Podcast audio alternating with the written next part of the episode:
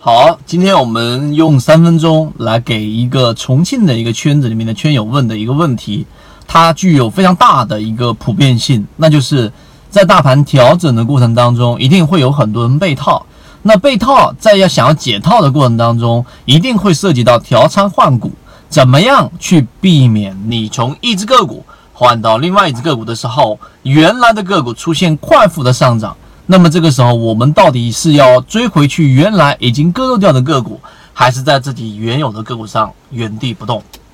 这个问题一说，大家应该都会有共鸣啊！我们在底部被套的过程当中，总会有一个节点，市场也好，或者主力也好，它都能把你控制到你要把股票给割掉，然后去换一只更强势的个股。那么这个调仓换股过程当中，最最常见的就是刚才我们所说的这种情况。那么我们今天提出。几个点来给各位去解决这个问题。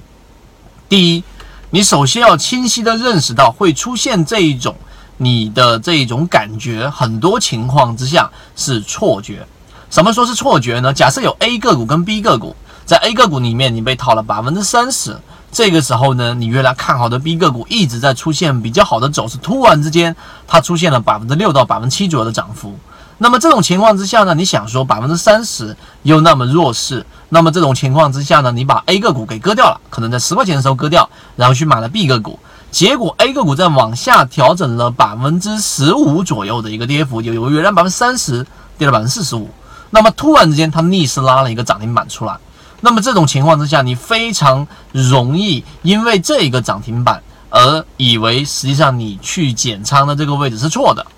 但是你刚才认真听我讲那个数据之后，你会发现，其实从你割肉的位置到它出现涨停板的最高位置，实际上你还是减少了百分之五的空间，并且腾挪出了一个时间。所以，我们先给出大家第一个观点：你到底有没有这种感觉去做判断？它是一种错觉，因为这是人性上的东西。我们啊，时间关系的地方不去过多的展开。第二个。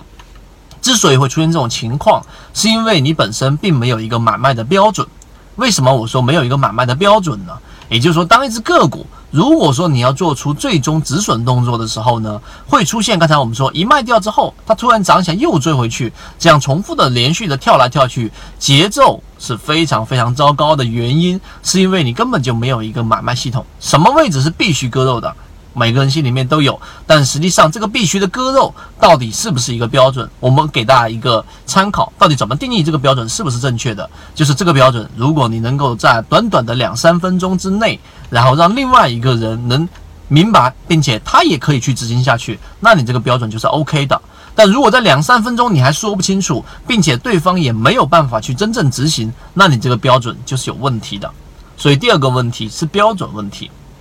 第三个。那么 A 股啊，从 A 个股跳换到 B 个股，这样跳来跳去，跳来跳去，其实就是我们一直在说的关于节奏的这个话题。节奏话题里面，其实你要把它延展去找我之前关于节奏那个视频，你就会知道，实际上把握的关键是你割掉的这只个股，它到底是不是现在上涨的主流，或者是现在资金流入靠前的主流板块，这个非常关键。因为只要它在这个板块主流板块之内，即使短期内没有上涨，你也轻易不要割肉。因为资金只要进去了，最终它一定会在板块里面的靠前资金流入的个股当中进行切换，也就是实际上非常大的概率，它会在短期内在你的这一只个股上出现一个比较好的上涨，就不会踏错节奏。而如果不是，那么 OK，好像这一种位置上就要去做一个减仓，去换股。换到刚才我们所说的这种主流或者资金流入靠前的板块，这是一个大概率事件，